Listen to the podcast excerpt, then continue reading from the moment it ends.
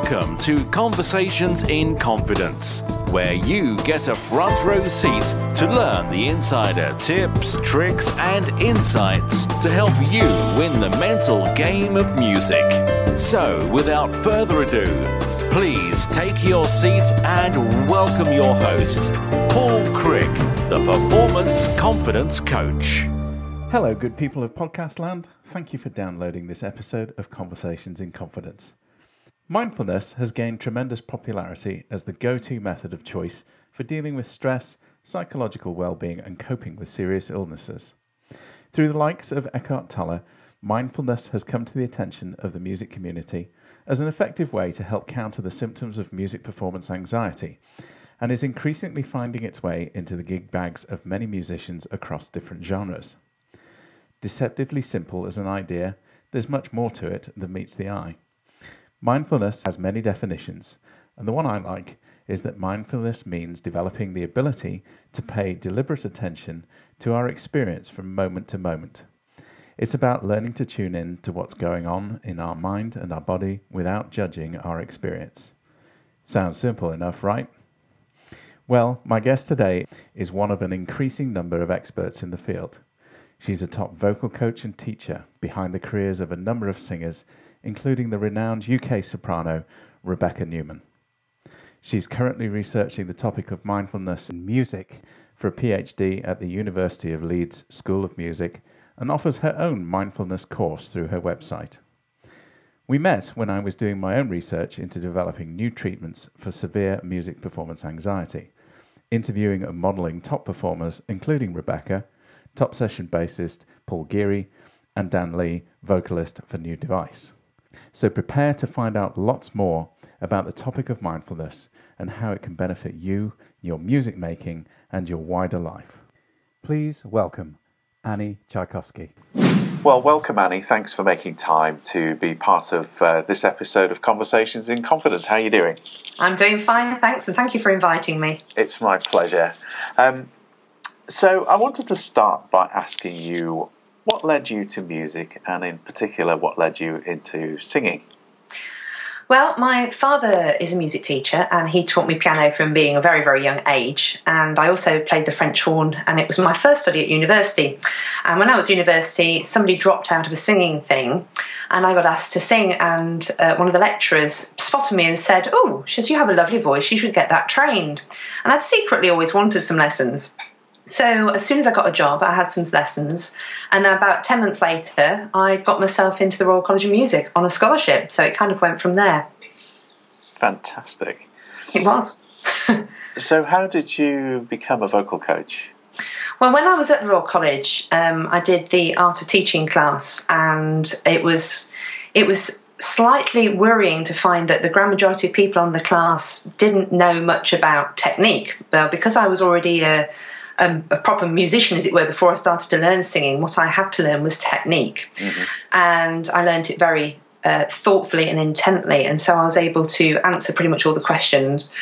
Um, and the, the chap who was running it, his wife needed a singing teacher at their school. And he asked me if I would like to do it. And, and I discovered that I really enjoyed teaching.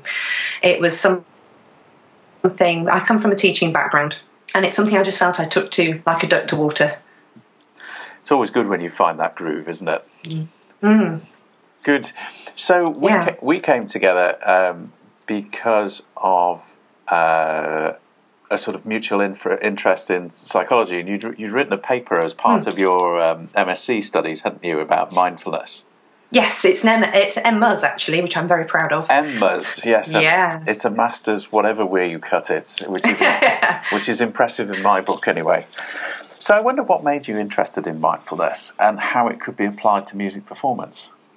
Well, this was a weird one for me and how to become interested in mindfulness. Um, when I became interested in I, mindfulness, it wasn't I, I didn't know about mindfulness. I'd, I'd, always, I've always been an anxious person, prone to worrying, uh, prone to music performance anxiety, and I was basically on a quest to solve this. Now, I'm a Christian, and it says in the Bible, "Do not worry," and I just couldn't work out how to do this. Right. And I was having some singing lessons with a chap called Neil Seamer in, in 2004, and he used to get us to do a call a body scan before we started to sing. And I just didn't get what he was on about.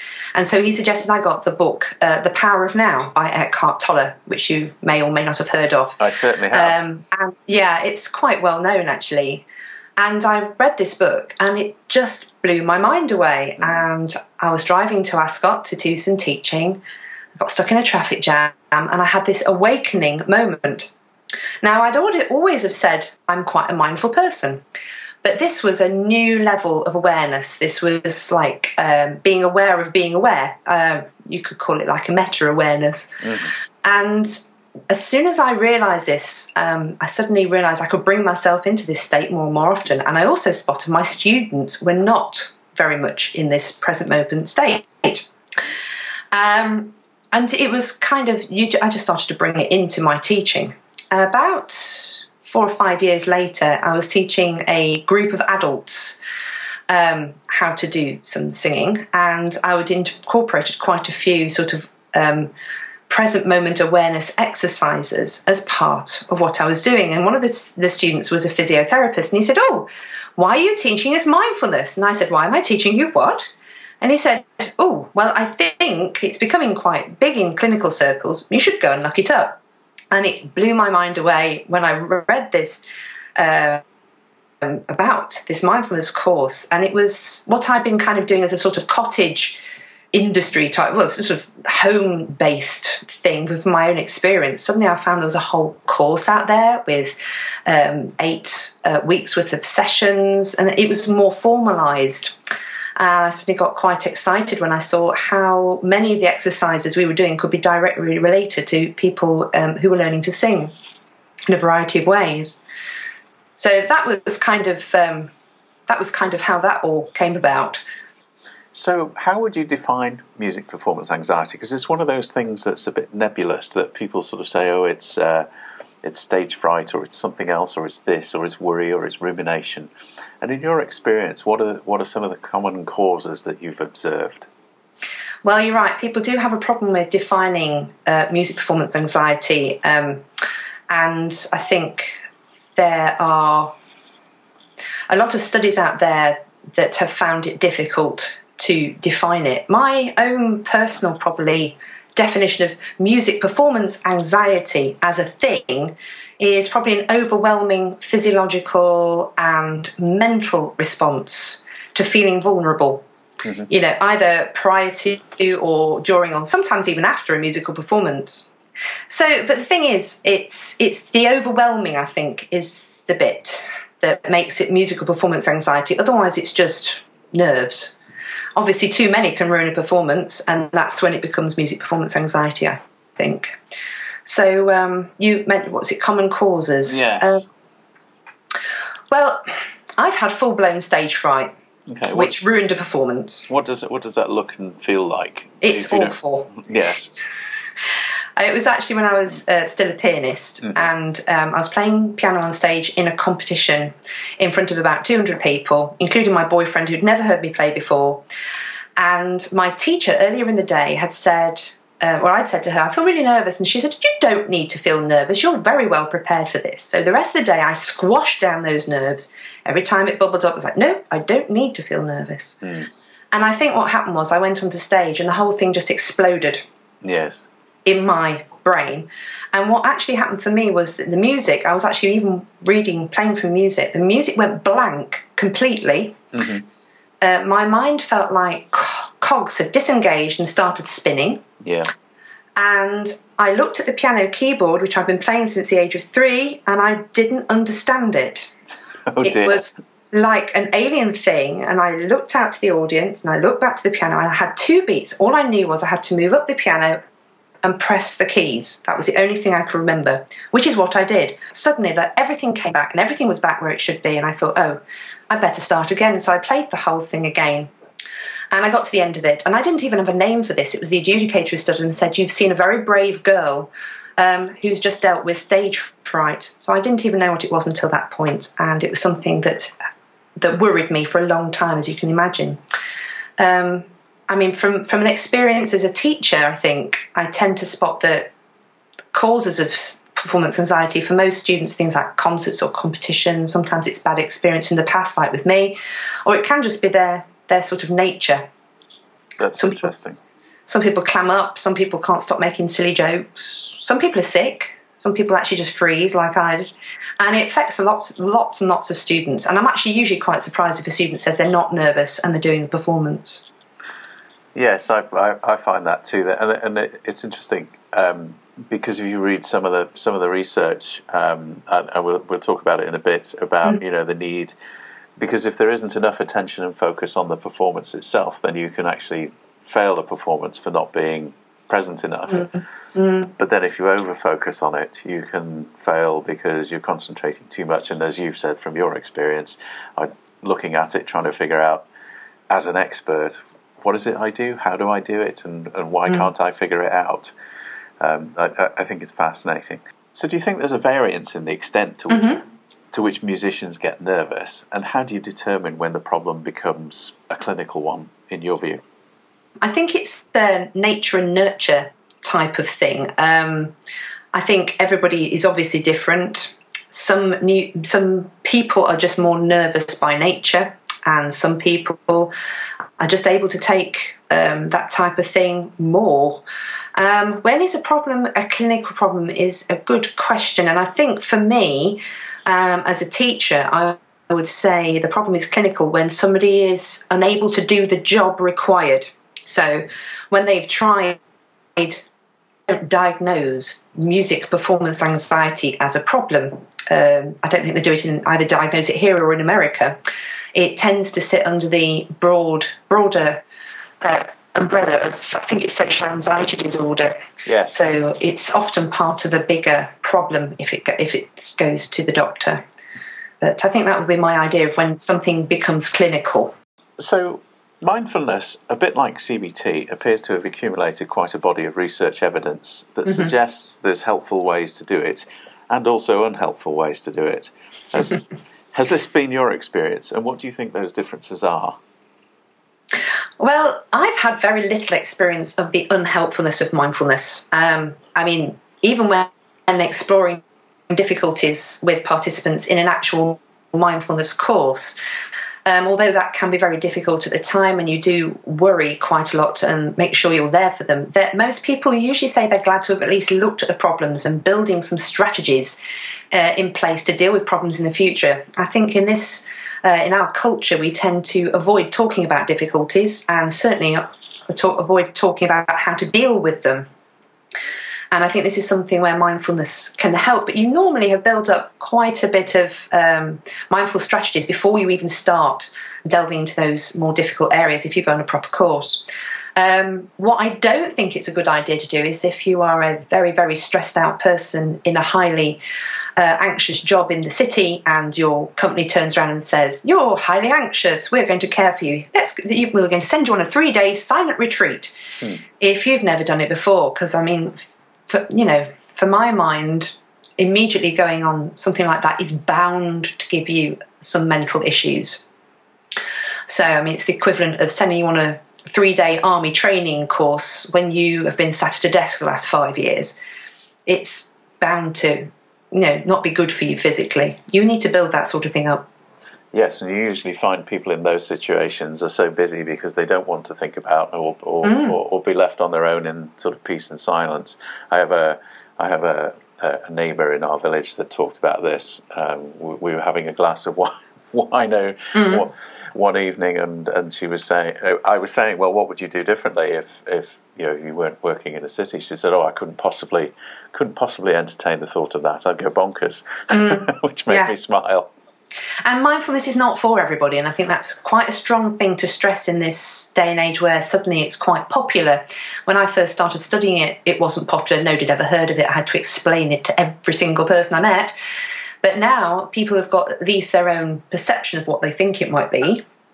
And um, people almost uh, who have experienced it and have found it's been useful can be almost evangelical in yes. their joy for it and want everybody to try it. And it isn't actually for everybody. I, I think everybody should at least have a, a, dabble and see if it's for them, perhaps, mm. but not you know, get too upset if they think, no, it's not for me. I'd much prefer to go for a walk in woods regularly or spend special time with my friends or, you know, some other way of dealing with stress and anxiety in their lives. Yes, you're right. It's it's not it's not the only way to uh, to resolve things for sure.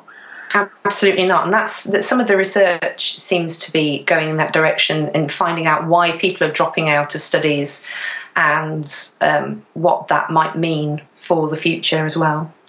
Yes, I think so. Um, and uh, you know, as you said at the outset, you know, dipping into Eckhart Tolle's book, uh, "The Power of Now" or "A New Earth," is is actually a really good way mm. to um, get an experience of that. Because even as you start to to to read into that, there's there's some interesting ways of thinking that might seem a bit strange. Um, mm. Whereas if you and to get it from a book is perhaps the best way to do it, rather than as you say, be thrown into a classroom and go, "Oh my God, I've got this for three days. What what on earth am I going to do?" Well, you can do mindfulness in lots of ways. You don't just get thrown into a classroom for three days. If That's you do, true. If you do a mindfulness course with a group, mm. which um, can cost quite a bit, but is a good way of doing it because you've got somebody to talk to mm-hmm. About the issues that come up during uh, the week.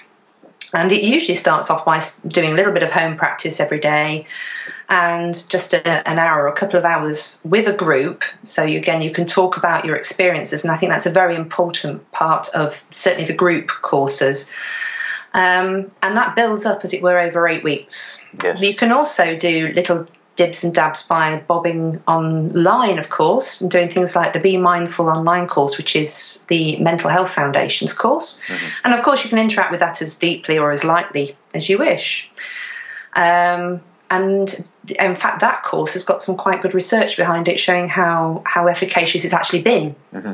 which is interesting in comparison to the group led courses. And then, of course, there's things like Headspace, where again you can dip your toe in and see see what you like, really. Yes, uh, and I'll put uh, links to all those things mm-hmm. in uh, the show notes so that people can go and have a look and uh, give it a try for themselves. so, given the flaws in the conclusions of the often cited Yerkes Dodson model, which says uh-huh. that there's a there's a certain amount of stress needed to perform, how how does mindfulness actually keep performers in the place of balance? Do you think to help them perform without effort but with enough energy and focus. It's kind of like a stillness in motion thing almost. Mm-hmm. But it's actually a really good question. This it's um, it is a matter of balance.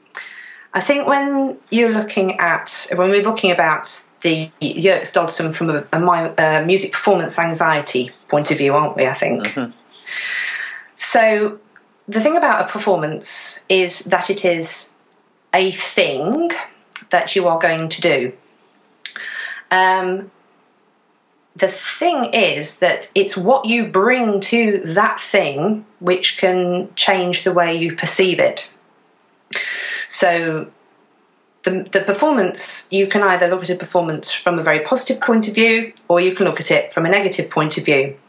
And most people who've got things like music performance anxiety are not usually choosing their response to that performance. It's a a reaction.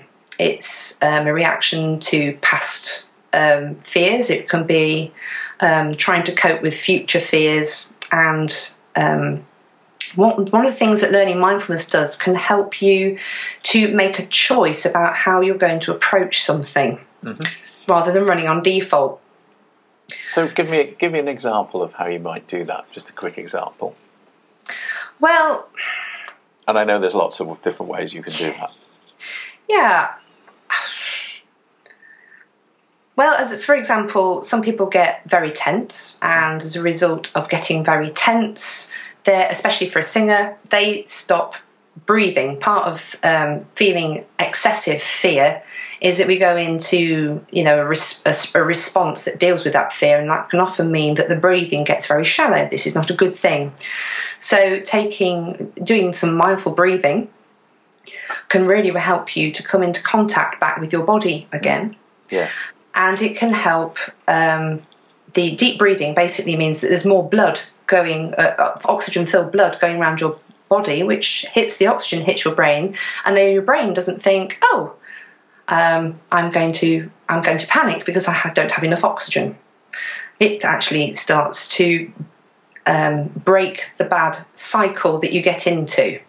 So if you're starting to um, lose your breath, um, deep breathing as a result of being nerves, and it goes shallow.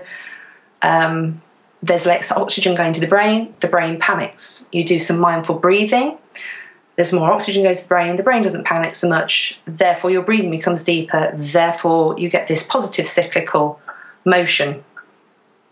So this is where it can help keep you more grounded mm-hmm. and keep you more in um, a present moment. And being in the present moment can help you see the reality of the situation that you're in, so you're not panicking. And at the end of the day, a performance is just a performance. It's not a life or death situation, even though it can sometimes feel like that. Mm-hmm. And I think this can help keep you far more in balance. And especially if you can stay in the present moment when you're actually on stage, yes. this can help you to deal with stuff that happens. And stuff does just happen on stage to everybody. But it's what's the mental state of mind you're in as to how you can cope with it often. Yes, yes. What a, what a great answer. And you remind me of uh, Yo Yo Ma's recent interview uh, with Krista mm-hmm. Tippett, where he talks about um, he talks about, well, you know, it's it's just like being in the chicken in the kitchen and dropping the chicken on the floor. It's kind of like, oh, look, the chicken's dropped on the floor. Right, I'll pick it up and put it back on the plate. Um, you know, it's nothing really to worry about. So, I got, just got visions of that being a live chicken for some reason. Well, I, anyway. I, I, don't think he was distinguishing whether it Sorry. was live, live, or dead, but but I, I, liked I liked the idea of uh, well, you know, it's just one of those things. It's fallen on the floor. Just pick it up and put it back on the plate and carry on. That's right. I've had wigs fall off on stage. Have you? Oh dear. And it's it's how you deal with it. Yes. Um, as to whether the audience burst out laughing. And at the end of the day, if they burst out laughing, they're still entertained and they can't ask for their money back. Yeah. I know that's that that's um, that that's true. I, I was um, talking to one of your students actually, mm-hmm. uh, and and she was uh, she was saying that um, there was a particular opera that she was an aria in, in an opera in Italian, and, and she just went completely blank. And she said, "I just made the I just made it up. I just mm-hmm. sang mm. sang words that sounded vaguely Italian, and nobody knew any nobody knew any different." Which I thought was which I thought was absolutely hilarious. She said the only problem was that uh, when she continued performing on the subsequent nights, it took her about three or four performances to shake it out of her system. I've had a situation where I've completely forgotten the words on stage and got away with it because of how I handled it. Yeah. And I was stood there, and there's that moment when the music starts, and you have that thought, oh, where are the words? Now, yeah. they normally pop into your brain, mm. and I was ex- waiting for them to arrive, and they didn't arrive. And so the pianist got to the bit where I was supposed to sing, and I didn't sing. And so I just stopped the performance. Well, I didn't stop anything. I just said, Oh dear, I've forgotten the words. Isn't that dreadful? Come on, let me have a look at them. And went over to the pianist, had a quick look. I said, Right, okay, right. Camera, lights, pianist, when you're ready, off you go. And he did that and he played. And I, I sang and I got to the end of the performance and I felt dreadful. Right. Oh dear, what a stupid situation. And people came up to me afterwards and said, "Oh, that was really, really fun. That was that was really exciting the way you did that. Um, we really enjoyed that." I was like, "Yeah, but I forgot my words." Yes, but you didn't really. That was just part of the performance, wasn't it? I was like, "Good grief, I've got away with it." It was quite an eye opener, really, that even that much of a a broken performance, it's how you handle it can often influence people as to whether it really was meant or whether it's just part of the show. Well, the audience is always on your side, and frankly, that's mm. what they, that that's what they actually came to see. So, um, mm. and it makes it unique as a performance because that's something that nobody's going to see anywhere else.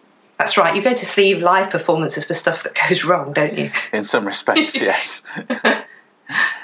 um, so, why do you think it is that more musicians don't adopt mindfulness in their daily routines, or is it the case that they do and it's just not widely reported?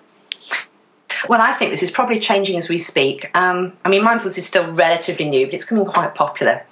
Um, whether their understanding of the mind, term mindfulness is the same as mine, I'm uh, not sure, but it is becoming more popular, as I said. But um, I wish I had personally known about mindfulness earlier which is why I'm currently doing a, a PhD studying the effects of mindfulness on musicians because it made such a difference to me as a performer, a learner, and a teacher. So I wondered if it would have the same effect on other people.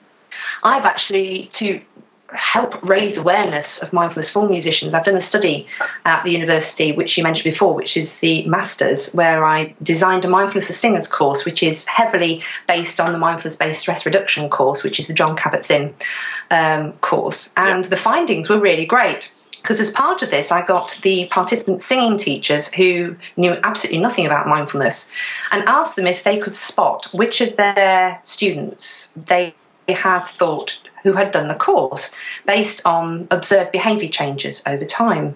And they were able to spot six out of my eight participants out of a full uh, combined student total of 32, which is a good number, especially as the two that they didn't spot were the two that got the highest pre. Um, pre-intervention questionnaire score, which means their trait mindfulness theoretically would have been higher than the other participants. Yep. Now, that study is published in the British Journal of Music uh, Education, and I'm happy to forward that uh, research on to anybody who might be interested. But um, for the PhD, we've decided that that was so successful, we, we thought we'd run it again because we couldn't quite believe it.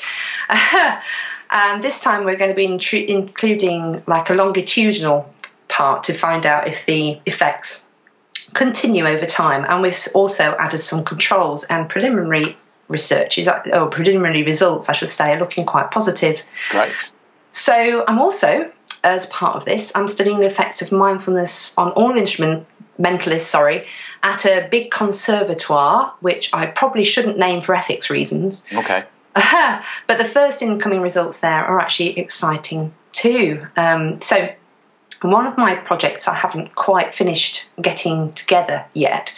So I'm actually looking for any musicians who have trained in mindfulness who are also teaching because I'd like to set up a study next year where I interview people and find out what their experiences are of being a mindful musician who is also a teacher and maybe what the effects of learning mindfulness has had on them as teachers and learners and performers. So I don't know if there's anybody listening to this who knows of anybody like that, but if they if they can get in touch, um, I will hopefully be able to get that off the ground, and I might even have some funding to pay people for that as well. Fantastic. Well, that's always mm-hmm. a good that's always a good incentive to get people going. But we'll make sure that uh, we've got ways uh, for people to connect with you at the end of the podcast. That's brilliant. Thank you. So, knowing what you know now, how have you changed the way you teach, coach, and mentor vocalists today? Well, I include some basic mindfulness exercises in my lessons. So I start every single lesson with some breathing exercises, um, mini type of body scan, and some mindful movement. Now, I find the mindful movement's great for dealing with things like posture and helping people loosen up tensions from, say, sitting on computers all day. Um, I find the breathing brings them into contact with the present moment and with their own experience of their own normal breathing, which we can then move into singing breathing each each lesson. And the body scan's really, really useful for things like um, becoming aware of little micromuscular changes in the body because a lot of people are not really connected to their body. Their body is a thing that carries them around from place to place. Mm. And so that uh, intimate awareness of tiny muscular changes, I mean, that's really all you've got to go on with singing. Even if you, uh, you know, even, well, we've got two ways we can access the way that we sing. One is the way it sounds, which, if you've heard yourself on recording, often doesn't sound like you think it sounds. And the other way is how sensations feel in the body, little muscular and um, sound changes within. And the body scan is actually very useful for helping people to become aware of that. So it's helpful for people relearning uh, bad technique or who've got extraneous tension in the body, or for those people who are starting to learn things like abdominal breath support, where you don't want them thrusting and pushing and stressing, but you want them to gain a real understanding of how they can be in control of their own air pressure. So that's how I use it. And sometimes, depending on need, I'll go more deeply into the practice. So, if people are experiencing excessive performance anxiety, I'll start to, to talk a bit more deeply about some of the strategies that they can use from a mindfulness point of view to help them. Fantastic. So, how would you suggest then other music teachers and coaches could adapt mindfulness into their own approaches to working with musicians?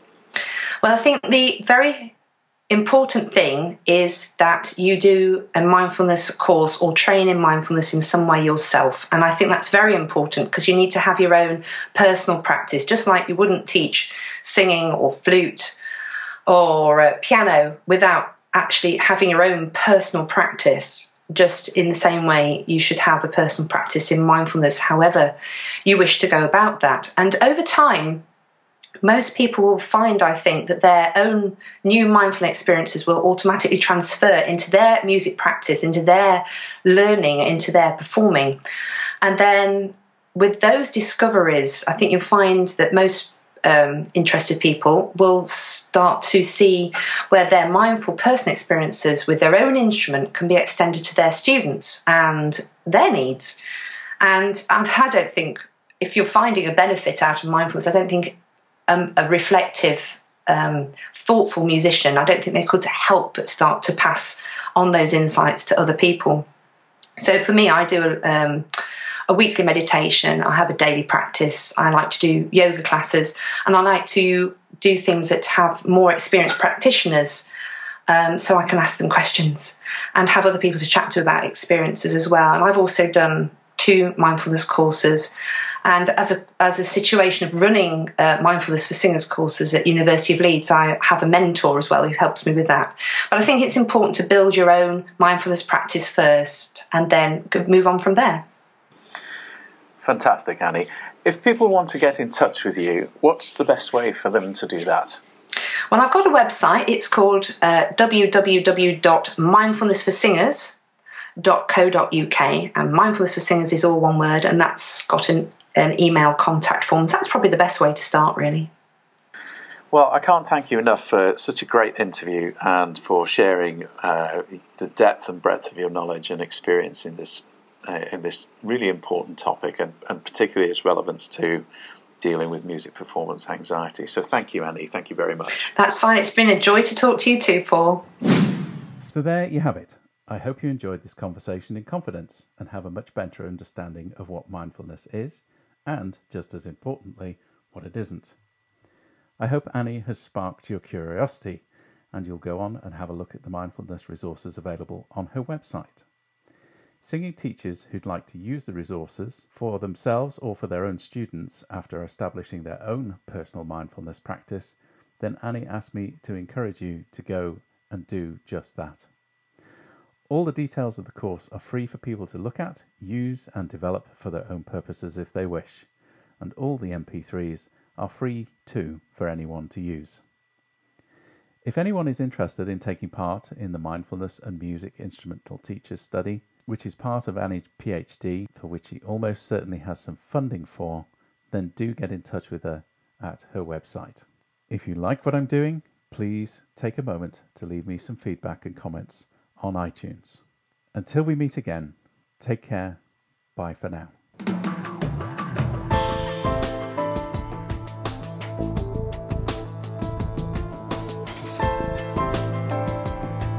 Well, that wraps up another episode of Conversations in Confidence.